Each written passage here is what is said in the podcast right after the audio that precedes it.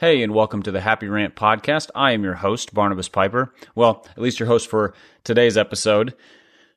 Normally, Ted Kluck holds this position and does a fine job of point guarding this podcast along as Ronnie and I talk with him about whatever subjects we want to talk about. We're kind of rambling and wandering to and fro and whatnot. Sometimes, however, when we try that, it just doesn't work for some reason. Technical reasons, or we're all in a bad mood, or we pick subjects that just fall utterly flat, and so it's total trash, and we can't put it in front of you. That's kind of what happened this week. We tried an episode, and we got done with it and said, that will never see the light of day. So, because we care about you and want to put an episode in front of you, what we're going to do instead is release 3 of our Patreon exclusive episodes. So, most weeks, we release a bonus episode on Patreon.com for people who support us financially. You can support us at $1 a month or $100 a month or however much money a month. There's actually some free stuff that goes along with that at certain levels, and you get these bonus episodes. So we're going to put 3 of those together into a single episode for your listening, hopefully enjoyment. The way this works is I pose a question to the other guys on these episodes, and we talk about it for about 10 or 15 minutes. That makes up a Patreon episode. So you're going to get 3 of those. Before we get there, though, be sure to check out our sponsor, Visual Theology. We've talked about them before. You go to visualtheology.church. They have Bible study materials. They have theological study materials. They have posters. They have curriculum. They have a bunch of different things that are really well designed, really clearly written, and are made specifically for parents, teachers, or just students of Scripture to dig in a fresh new way. It's hard to describe in some ways. You really need to go check it out. It is visual theology, after all, not just me talking about it, theology. So visualtheology.church, and then use the code HAPPYRANT at checkout to get a 20% discount on your purchase. Check them out today. Here you go. Enjoy these episodes. Hey, welcome to the Happy Rant Patreon-only podcast, a very special podcast for the very special people in our lives. And I'm not referring to our spouses and children. I'm referring to our listeners, the best of our listeners, the ones who support us financially. Here's how this works. Piper brings an incredibly thought-provoking question to the table, and we vamp about it for 10 to 12 minutes. And Pipe, it's just you and me today. Our boy Ronald's very busy. He's out and about, having meetings all day, making things happen, dreaming big dreams, sharing tinctures. Texting us spellings of tincture. So apparently he had to run. He's like, boys, I got a heart out. And then I'll spend the next 10 minutes texting you clever spellings of tincture. But at any rate, Piper, that's not the point. No, the point is the question that you're about to drop on us. What is it?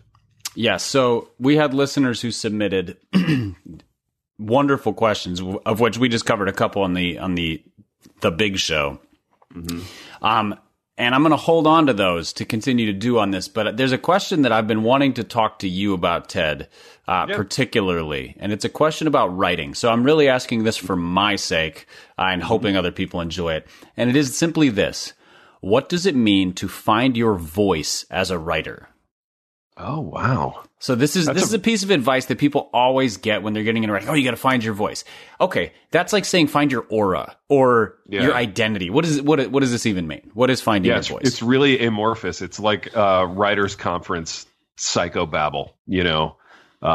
It's the kind of thing that sounds really good from the front of the room, but it doesn't actually mean anything. I think I'm going to venture an answer, and then I'll want to hear your answer too, and I'm guessing there's going to be some overlap. But I think, and part of what I do in college is to try to introduce my students to really great work by a variety of different people with different voices or styles. And I think step one of like ascertaining what your own voice is as a writer is like determining what you like and why you like it. And to do that, you have to read a lot of stuff. And for me as a writer, reading a lot of stuff is fun. Mm-hmm. It's the part of like talent development in this business that I do get excited about. I enjoy doing it. So, especially younger versions of ourselves early in our careers. It was really fun to read a lot of authors and kind of grab on to different people whose styles I really admired. And I think in doing so, and it's the same like pathology that like musicians use, right? You know, when bands get asked about their influences, you know, you can hear the bands that they like in their work. And I think it's the same for writers. So ascertaining what you like, why you like it is step one. And then I think step two is just practicing a lot, putting a lot out there. And in doing so, you kind of develop a rhythm, you develop a pattern, you develop, as you get older, a way of seeing the world that finds its way into the work. And so for me right now, the thing that I really enjoy writing the most are these little, like, one-off 700 to 900 word, like, newspaper columns. And, you know, those got coalesced into an essay collection that dropped a year and a half or so ago called The Hard Thing on a Beautiful Day. But I'm still doing the columns, and they always end up hitting at a level that's like, 2/3 humor, 1/3 heartfelt, or, you know, 1/3 humor and 2/3 heartfelt, but they're all kind of on that spectrum. And I would say that's just kind of my voice right now. And, you know, I don't talk about it a lot, and I wouldn't necessarily know how to define it in a more, kind of squared off way than that. But that's kind of how it's developed for me. But I want to hear you on this, Pipe. Does any of that resonate? Yeah, I really liked the point about reading a lot to see what you resonate with, because which is different than imitating, you know, so you're not being derivative as a writer, as much as I would like to communicate in the same manner as that person. Right. The thing that I run into is all of the writers who I love the most are fiction writers, and I don't really write fiction. And so taking that, like the narrative style of Larry McMurtry, for example, and doing it in Christian nonfiction is weird. It's tough to do, you know, because he's writing sparse dialogue and just these, you know, the way that he describes and kind of gets into the heads of his characters, all of which is great, really hard to do. And you're talking about, like, what are 7 ways to read the Bible or whatever. Right. So, and to me, I think finding your voice as a writer has to do with kind of, are you comfortable in your own skin? Yeah. You know, so when you're writing, do you feel like, yeah, that was me. I put me on the page, as opposed to I put information on the page, or I tried a new thing. You know, if you're trying stuff when you're writing, it's not bad. You have to do it. It's how you grow. Right. And maybe it's progress towards, you know, figuring out a voice. But you have to kind of come away and go, yeah, that sounds like me. I said what I intended to say as in as genuine a way as possible, according to me. And that's that's very fluid. It probably changes from time to time. And I think, I think that the parts of my writing that I go, ugh, that doesn't have the right voice, are the parts where I sound like I'm trying to be something else. Yeah, I'm trying to write with the descriptive flair of another author, or, you know, with the theological terminology of a scholar or whatever. And I'm like, yeah, that's just not me. I need to find the way that kind of that punches the way that I punch, not the way that he does. And so it's, again, it's nebulous. But the way, I think part of the way you can recognize it on the other side is when people say, I love your writing. Like, the way that you communicated that landed with me, because it means that you found an effective means of communication, which is different than, like, there are a lot of Christian authors, for example, who I don't think hear that. Right. They hear helpful book, good ideas, learned a lot, all of which are useful things, but not, I loved your writing. Yeah. You know, there's not a style there. Yeah. I always viewed I love your writing as the best possible compliment. You know what I mean? That's the one that I think you and I are looking for in terms of things that people could say to us that would make us feel good as writers. And I can say from the professor side of things, when I do see it in my students, it's really exciting. Like, from freshman year to senior year, the better part of my roster, like, they do find their voice, you know, they kind of find their groove. And sometimes it's a particular assignment that unlocks it. Sometimes it's just, you know, like, putting a lot of product out there through our school paper, and then eventually they find their way into a voice. But for most of them, they do find it, and I think it's exciting for them, and it's definitely fun for me. Well, I think some of voice is learning your genres too. You know, like Totally. I'm a lot closer to having a voice when it comes to like writing on just the general Christian nonfiction realm. Yeah. Because it's what I've done the bulk of. What does it look like to speak genuinely, to speak evocatively, or should I speak, to write these ways, to be clear, to be concise? You asked me to write poetry, and I constantly feel like I'm just throwing words at pages, you know? Yeah. Yeah. Trying somebody else's form. I'm thinking about poets that I've read, and I'm like, all right, Langston Hughes did this, but like he's a genius and I'm not. And, you know, so your genre is a big piece of it. So it makes sense why when you talk to your students or when you kind of see their progress, it might be a particular project because that essay, whatever was asked of them in that essay, a memoir, a reporting thing, a tell a story about a meaningful person, it hit the nail on the head for them. And somebody else is going to be the, you know, the theological argumentative essay. And you're like, oh, yep, we're really good at those. Two different things. Definitely. Definitely. Yeah. It's a good question. And I think a lot of writers or a lot of people who want to write, they get like almost locked up by this question. They feel like, oh my gosh, I don't have a voice or I don't know what my voice is or whatever. But I think it's simpler because it starts at the level of, what do you like? You know, and you like Larry McMurtry, you could probably talk for a half hour about what you like about him as a writer. I mean, I think that's baseline, right? Yeah. And, you know, it's going to inform how you write, like you said, in a way that's not derivative, but in a way that's, you know, it becomes a part of who you are on the page. And that's fun. It's part of the... And the same pathology holds for athletes, right? Like you and I were more limited in our athletic ability than we probably are in our writing ability. But like there were guys whose games I wanted to emulate and players who I liked, and watching them would, you know, aspects of their game would kind of trickle down into my game. And I think writing is the same way, and it's fun in the same way. Well, and yeah, that's a good parallel because part of finding your voice is finding your role. So, you know, like I was an utterly mediocre basketball player, the kind of guy who worked well on a team that had star players. Yeah. But because I could do certain things well and not most other things. Yeah. And I knew that about myself, which means that I kind of found my basketball voice at that limited level where it's like, oh, I'm going to support the guys who are good, not try to be that guy. And so there's just, which means that once you find that, you can be close to perfect at those things. Or at least that's what you strive for. I think writing is like that. I know what I can and can't do to a degree, so I should strive to near perfection in that, not try to be Langston Hughes or Larry McMurtry. Like those are not my guys. I love them both, but not the game I'm trying to have in this instance.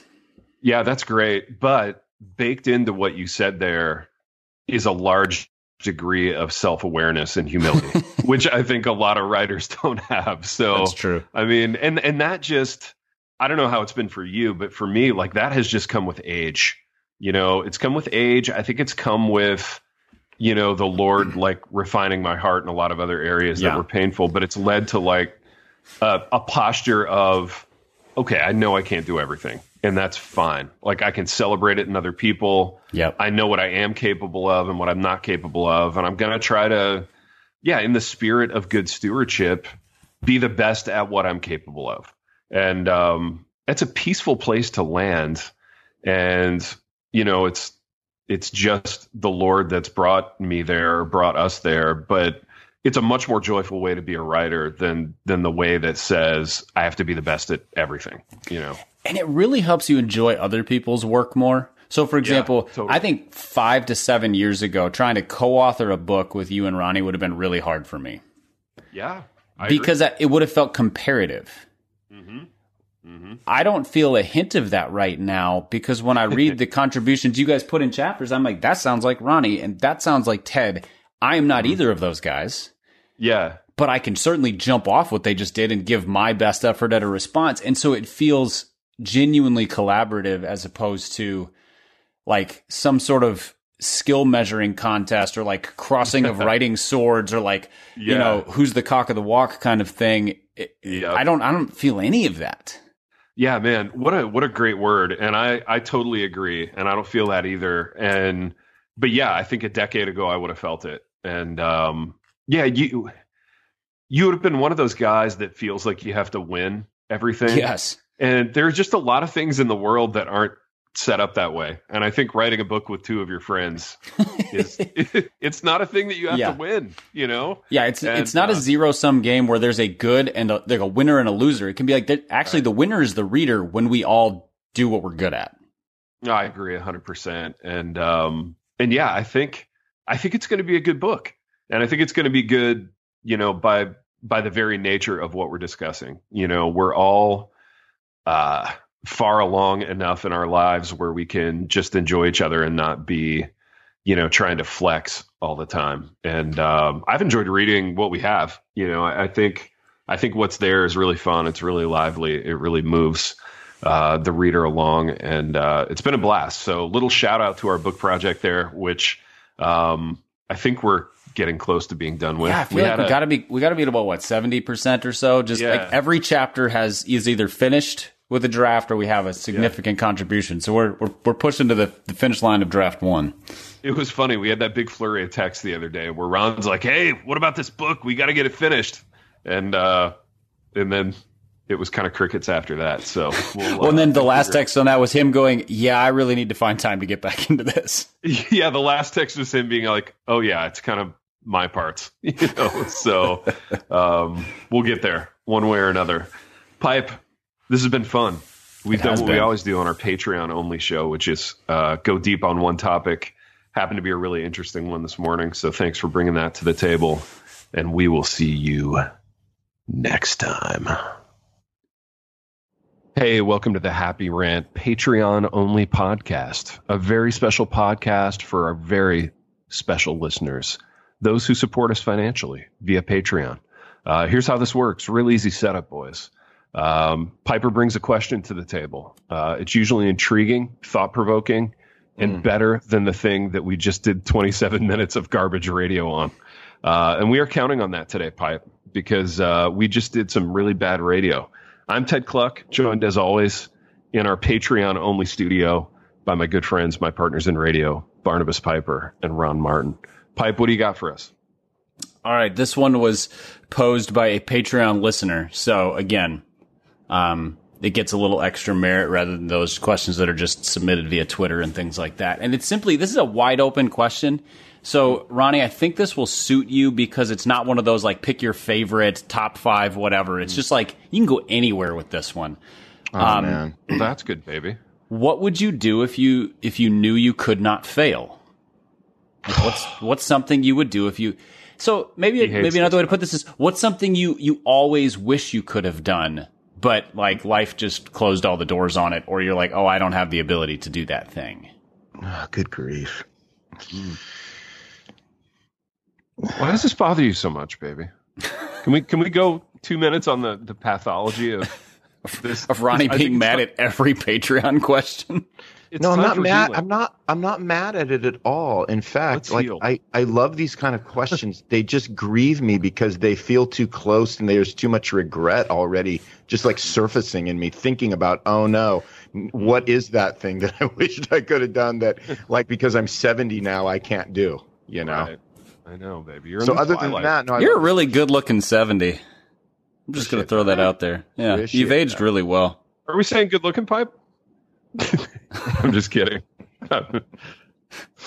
So what would you do if you could fail?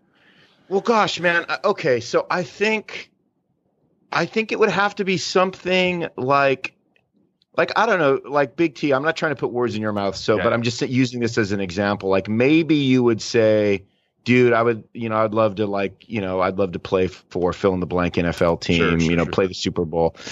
So yeah, it would probably be something like. It might even be something like I would love to race one season of professional supercross and just come out of nowhere as an old guy, which is impossible, and literally like win the championship and have everybody just go like, what was that? Okay, I'm interested in this. I'm into because it feels like it would be the most fun thing in the world to me. Yeah, it'd be a big story. You get to do something. The whole thing. Yeah, something that you enjoy doing. So what's like the ceiling for old guys in supercross? Like who's the oldest guy in the circuit right now? Well, like the oldest guy that's ever like won like a championship is probably like 30 years old. Oh, wow. So it really is a young man's game. Yeah. So if I came in as a 70-year-old man, it would be insane. I mean, it would be like I would be the most popular writer that ever lived based on the fact that I did something that unprecedented. It would be like, no, people talk about it forever. It'd be that crazy. Like your press conferences would be really good just because you'd have that like 70-year-old's perspective on it. People would love it, like, dude. Is this guy, like, where did he and how is he dominating right now? Because if I couldn't fail, it means that in a 17 race series, I would win every race. 17 and races. That is something that nobody's ever done. Gosh, that'd be fun. So I'd break all the records age wise, race wise. It would be insane. It would be so much fun. And then, here's the great part. After that, obscurity. I never come back. I never race another season.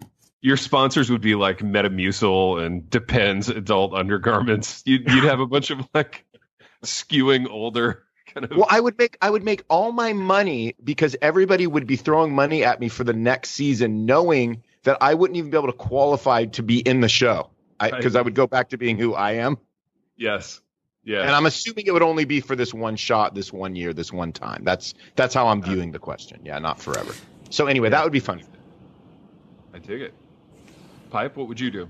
Man, I'm struggling with this question in kind of a Ronnie-esque way because the premise of it kind of undermines the question itself in some way. If you knew you could not fail kind of takes away the fun of succeeding.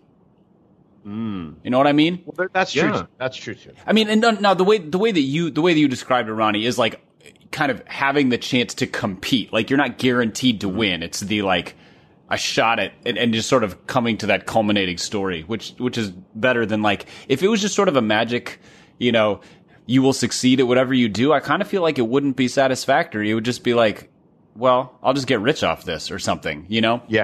Right. Yeah. And if you want to do that, you could do that. Like, in other words, like I want to be able to like I've always dreamed of investing in something that can't lose. And if you can't fail, then you make a bunch of cash. Yeah. But I alternate between the two dreams that, you know, one is more creative and one is more like the childhood dream I've held on to. So one is sort of akin to what you said, Ronnie, sort of the Roy Hobbs baseball story. Like I'm 38. There are 38-year-olds in the in Major League Baseball, but just coming up and having like an iconic at bat or an iconic game or two at the Major League level. Yeah, man. At this age, you know, like I walked out there and, you know, I went deep off of, I don't know, pick your favorite unhittable reliever. Like I took Jacob deGrom deep to win a game for the Twins or something like that. It's the same dream, man. We're talking about the same dream. And awesome. I mean, it's the same kind of thing that we've wanted to do since we were kids, except doing it as an old guy out of nowhere would be really cool. It would be the Roy Hobbs dream is what it would be. Mm. Yeah. The other dream would be sort of that. Would your abdomen be bleeding? A la Roy Hobbs? Well, no, because I didn't get shot in a hotel room years before and then go into obscurity. Would you like maybe be married to Glenn Close? Not at this point in life, no. Did you have a child with her that you never knew about? We're just breaking down the entire. Yeah, I mean, if we're gonna do it, we gotta. Yeah, I was only thinking of hitting the light pole, you know, and exploding the bat and stuff. So that's probably safer. That's the safer. Keep this plot line real simple. The other one would be sort of the Harper Lee To Kill a Mockingbird, like writing that one novel that just it never dies. It is the only people who insult it are people who are just like they're just hunting for things to hate because anybody with a brain thinks it's, you know, it's like, yeah, it just connects with humanity. It's kind of the perfect novel in a lot of ways, or one of them. Like thinking like East of Eden or that, but the Harper Lee one stands out because it's the only significant work that Harper Lee wrote. The other one that was published at post, you know, after her death didn't matter. What was it? Go Set a Watchman. Go Set a Watchman. So I think that it's one of those two. It's like the Roy Hobbs moment. Or the To Kill a Mockingbird novel that's like, that's it. That's the one I'm writing. I'm not going to write the John Grisham novel a year and people forget about them. Yeah. Just that one. Yeah. Dude, I love it. I love that too. I think that's really cool. Like, because I thought about that, like, right. Like, because that thing would just, you'd only have to do that once, Pipe, and then you're good. That's all you'd have to do. Quick question, Ronnie. Would the same kind of creative satisfaction apply to a song? So if you wrote a song that, you know, because like they're just songs that continue to get radio play. They've been on for, you know, whether it's like something that the Beatles did or Bob Dylan did or, you know, the Rolling Stones did or whatever. That's like, yeah, everybody knows these songs. They're just still part of society. It totally would. For me, I would make it an album, an entire album that was like the biggest selling album of all time, so that the album, not just one song, lived, you know, on in for me, like Rumors from Fleetwood Mac or one of these records that sold 30 million units. And like everybody, like it still sells like, you know, 500,000 copies a year and everybody talks about it and they still get the cover of Rolling Stone every 2 years. You know, it's like that kind of a thing. And if anybody ever surpasses them in sales, it's like an iconic moment. It's, oh, like 100%. Yeah, 100%. Yeah. Okay, cool. That makes total sense. I just don't know the music world, so I didn't know if there was the same sense of like creative gratification. Oh, totally. It would be amazing because it never dies. It's like you've created something that is timeless, and that's, I think we all desire to do that, you know? Yeah. Yeah. Ted, what you got? What is it for you, Big T? Lay it on us. Well, I'm going to go the other way. Okay, and yours are great, and I can relate to both of them very much. I just want to make money. I want to be like every other guy in my church who isn't me, apparently, and just fall like backside over tea kettle into a huge pile of cash, which is something that these guys all manage to do and that I cannot manage to do. So I just want money. I want filthy lucre. Well, babe, the book's going to drop here soon. You don't. I mean, just give it a minute. Of course. I mean, give it a minute. The book is going to become the Fleetwood Mac Rumors of the publishing of podcasting compilation books, podcasting niche compilation books. You know what? Absolutely. That might be one that we might hit #1 on Amazon with that podcast. I mean, what was the word for it? What's the category, Pipe? You just said podcast compilation books. Oh my gosh. I mean, that market is so big, but I think we might be able to conquer it. Podcast /compilation books/Christian/humor. Boys, I can't wait till we get #1 in podcast compilation books. Oh, and a little, sneaky fun one for listeners here. You know, every new book hits #1 in something on Amazon because Amazon creates categories. So, we're 100% going to get that. And it's going to be so exciting. And behind The liturgists or something. Yeah. Thing like that. We're still behind John Mark Comer. Oh, cannot the preachers win. And sneakers they'll have this John one Mark week Comer. Where they hit it. Preachers and sneakers. Rest, everybody. Yeah. Yeah, maybe if we hadn't hustled so hard, we would have got #1. Mm. Oh. Well, boys, we've done what we always do. Well. Well, hold on, Big T. Yeah. Flesh out the money thing, man. Like, what do you like? Do you have anything specifically that you'd like to make the dollars from, or you just literally don't care? See, baby, my whole problem is wanting to make the dollars via something specific and wanting it to be some stupid, creatively like stimulating something you might be proud of. Something that I might be proud of. Something I might give a crap about. You know? Okay, well, let's roll this out there. What way would you like to brag about having made the money? See, that's my problem. I always want to brag. I want it to be something that I care about. And you want it to be a bestseller of something. That's not the problem. Just like you guys don't want to be like a real estate investor who just is crushing it. Guys who make money are not arty. They're not. They don't care. Guys who make money are like they don't care. Yeah, I invented like some new kind of rope or like I have to be their passion. That's what you're saying. Like I bought this tenement building downtown and I haven't seen it in 2 years because I hire out all the maintenance or whatever. Like it's that kind of guy that makes money, and that kind of guy is not me. Because the money is the art. The money is the art to them. The money is the means to an end and the end. And that's it. Yeah. I'm depressed now. Okay, so here's the thing. After you made that money, you could then write the book, The Money is the Art, and then you would have your bestseller. Snap. The Art of Money by Ted Kluck. And it'll have that cover where like I'm in a suit and I'm like leaning on something and like one of my legs is cocked up a little bit. You know like the image. Oh, I know. But wouldn't you want to go for like the Carl Lentz lat pose? You know, where you're like, how can I flex half of my upper body into this photo at one time? Exactly. Exactly. Well, the money would buy you those kind of abs, baby. Yeah. So you would have those. You bet it would. Zondervan baby, I'm clicking on Amazon right now. I just sent you a copy of the Depeche Mode Study Bible. I thought, wonderful. Yeah. You could use that right now. It'll plunge me into a deep depression, which I'll use to create more non-selling art. It's a vicious cycle, baby. Boys, I gotta go. I don't know that Enneagram 4s can make money. Let me just leave it at that. That's just interesting. We need to talk more about that. Let's talk about that next time. Yeah, let's talk about it even off the air sometime. It might encourage me to know that none of us are making money. All right, boys, we've done what we always do here, in that we've had a much better session with the Patreon question than with our real content. Pipe, as always, listeners, as always, thank you for just propping us up financially and allowing us to feel like the kind of rich guys that we can't be. And until next time. Hey, welcome to the Happy Rant Patreon-only podcast, a very special podcast for our very special listeners, those who support us financially.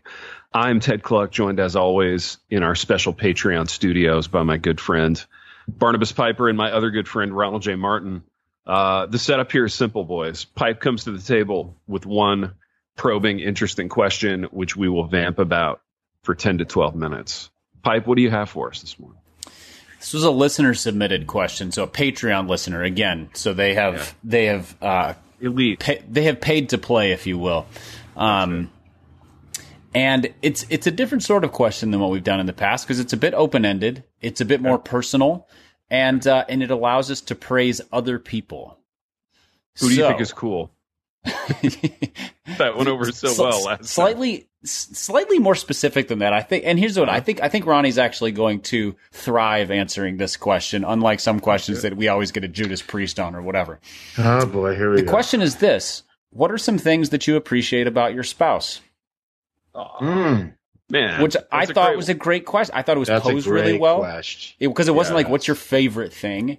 And also we talk about our spouses, but always like in a specific context. You know, we were having a conversation, we were dealing with this thing, we were, you know, she said this, but not like we think they're great for these reasons. Yeah, and I think we love praising our spouses. I think we all love doing that. We do it to each other too, even off the air. So yeah, that's a great question. I'm happy about that. Yeah. Who would like to go first on the things we appreciate about our spouses question? Dude, I'll go first. Yeah, go for it, Big T. Dude, KK, amazing smile, amazing laugh, quick to laugh, huge, like, loyal listener to these podcasts. KK loves it when we drop new episodes. That just makes me feel good, man. It's sweet. It's kind. Let's see. We just enjoy spending time together. We like talking about stuff. She's a great conversation partner. Like the best at that. So as far as like people in the world that I want to talk to, she's top on the list. Yeah, that's a few things. I'm sure there are more, but we can get into more of them as we get going. What about you guys? I'll go next with a handful of things. This is so open-ended, it was almost difficult to answer. But one of the first things that comes to mind is that Lauren she's non-dramatic. So, like, does not make a big deal out of unnecessary things, especially not at other people's expense. So she doesn't get, like, caught up in people's gossip or talking trash about people. If we have a minor crisis in the home, she's never, like, blowing it up or taking things personally, just calm, patient, realistic, and all that comes from a place of just being kind. Like, she just kind of thinks, well, what's good for people in this situation? And that shows itself in a million other ways too. She's one of the most sort of like instinctively generous people I've met, where she finds out somebody's having a baby or going through a hard time, and she's immediately like, oh, we should do X for them, or oh, I can make this for them. You know, she makes quilts for people. She loves to bake. She loves to drop off meals. Like, there's just her instinct is, oh, I can bless them in this way. And it's never an obligation. It's always like she finds joy in doing it, which is not my instinct. And that's a remarkable quality. Yeah. I've had my character improved greatly just by kind of being adjacent to somebody whose instinct is to care for people like that. That's awesome. That's really good. Yeah. Yeah, I think when I think of Big M, man, it's a little bit of what Pipe said too, you know. Big M is, she is just one of the most giving people that I've ever met. She's generous. And I think one of the ways she's super generous is in the way that she has this ability to listen and to ask questions and to care, specifically to care for me in that way, because I'm such a verbal processor. And for her to give me that time to do that, you know, is really important. And I think just her kindness, you know, mm-hmm. She puts up a lot with me, just because I'm, you know, I'm the bigger personality guy and she is not. So she's an introvert married to an extrovert. And yet, man, she just, I think God designed her to like have this rather large capacity to receive things and people mm-hmm. that are unlike her in a very unique and gracious way. And there's just nobody in the world I enjoy more than her mm-hmm. by a long shot. Not even at Church C? Is it close? You know. Yeah. I mean, those trips to Marshall's. I mean, even gosh, you guys have got.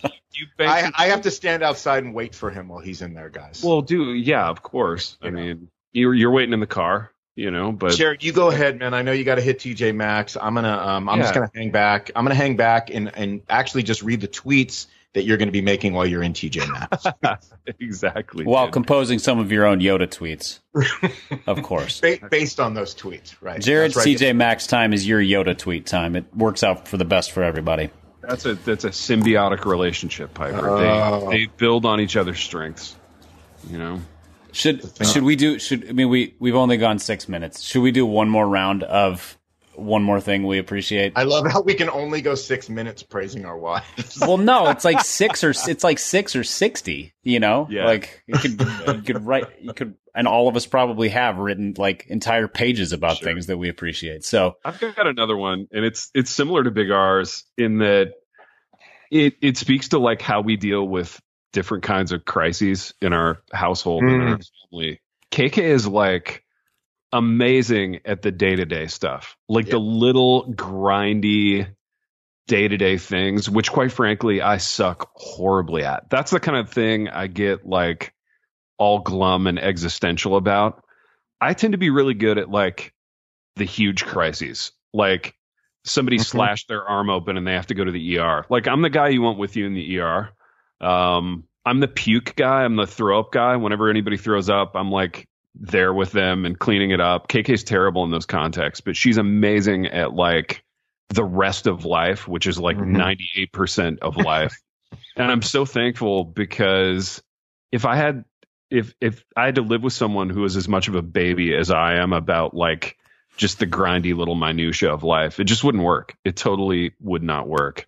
Another thing, we love like doing decadence in the same way. So like relaxing in the evening the same way, watching stuff together. Like we do all of our media consumption like together for the most part, which is a lot of fun because it gives us stuff to talk about and we gravitate toward the same kind of stuff. So I'm thankful. Yeah, you guys share a lot of commonality in sort of what like your interests are, like your you know, sort of your it's sort of like your media and your artistic driven interests. I mean, like Italian language, you know, detective shows and stuff. Who knew, man?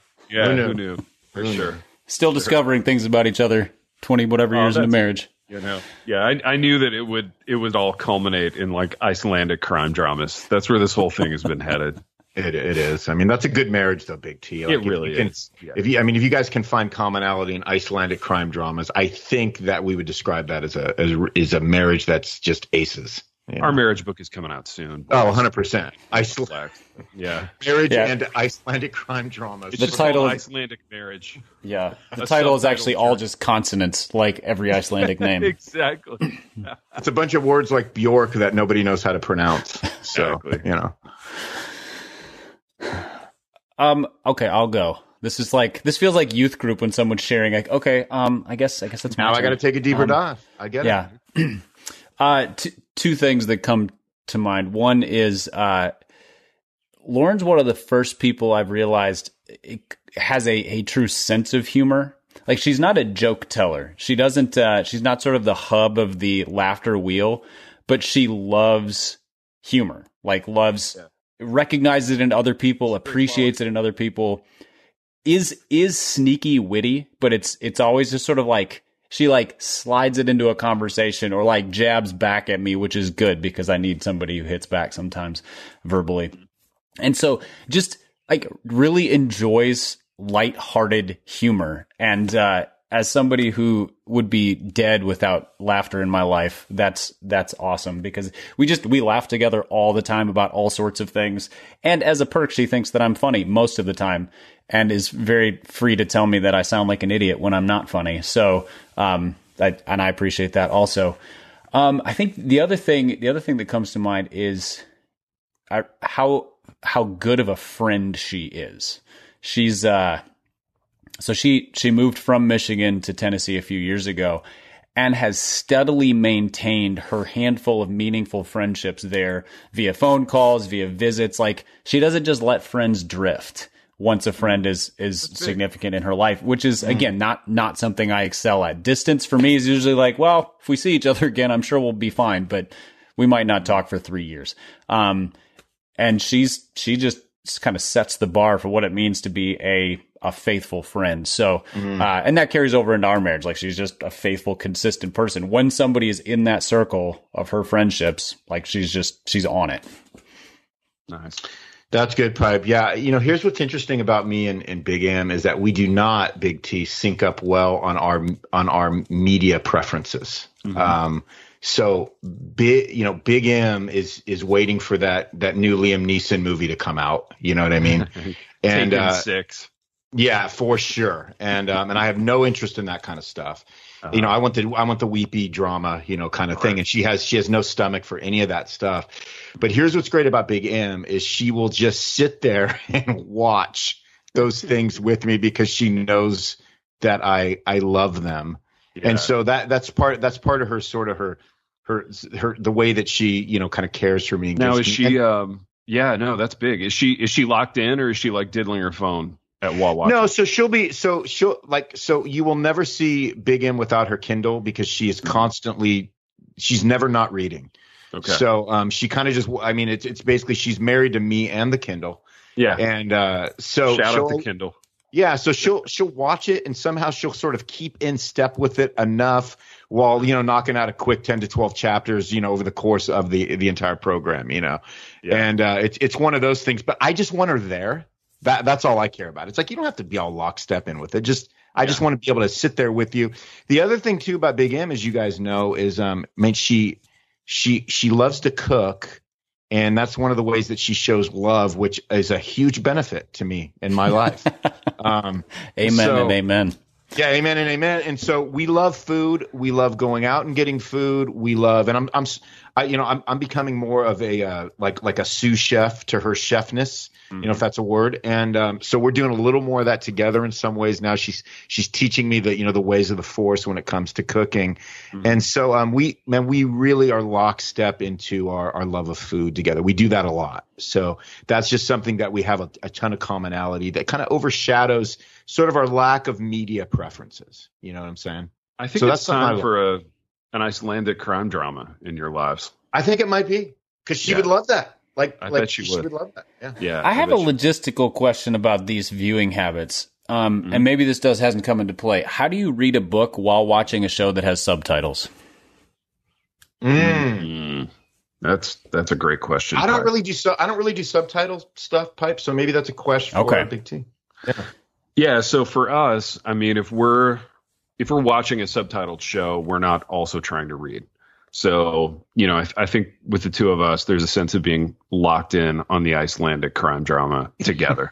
That's the main event of the evening when it's on. So I appreciate that. I know. I think you just have to compartmentalize your life a little bit, you know, and we've tried to build more time in for the Icelandic crime dramas. And I think it's bearing fruit right now in our lives, to be honest. You know, it's been a good discipline for us to develop.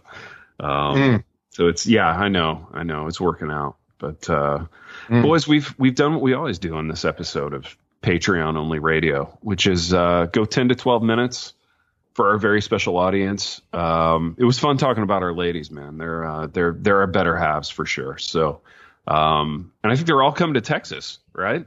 I don't think Lauren can because of work stuff, but congrats, man. Oh well. Yeah. Oh well. Maybe next time we just have to plan another live show. Exactly. Yeah, Iceland. I mean, she better come to Iceland with us. Man. Oh, dude, she has to be there for the Iceland. She would be the first to say that she needs to come to Iceland when we get that one booked for sure. She would. Yeah. She loves to travel, so for sure. Yeah, KK and I'll just be in the room watching TV the whole time, you know, because we'll be in the homeland of our shows. Nevertheless, boys, another topic for another day. Patreon listeners, we will see you next time. The Happy Rant is brought to you by Resonate Recordings. If you go to ResonateRecordings.com, you can see the full range of services they offer. So if you're considering starting a podcast, they are the ones we recommend going with. Again, go to ResonateRecordings.com to see their prices, to connect with them and ask any questions, and to see what they can do to help you launch, edit, master, and improve your podcast. Again, go to ResonateRecordings.com to see what they can do to help you launch and improve your podcast.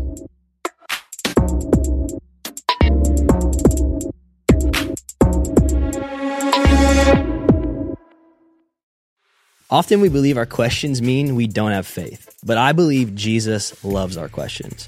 Our questions are windows into heaven. I'm Caden Fabrizio, and on the Questions with Caden podcast, we ask and answer one question per episode as relevantly and biblically as possible.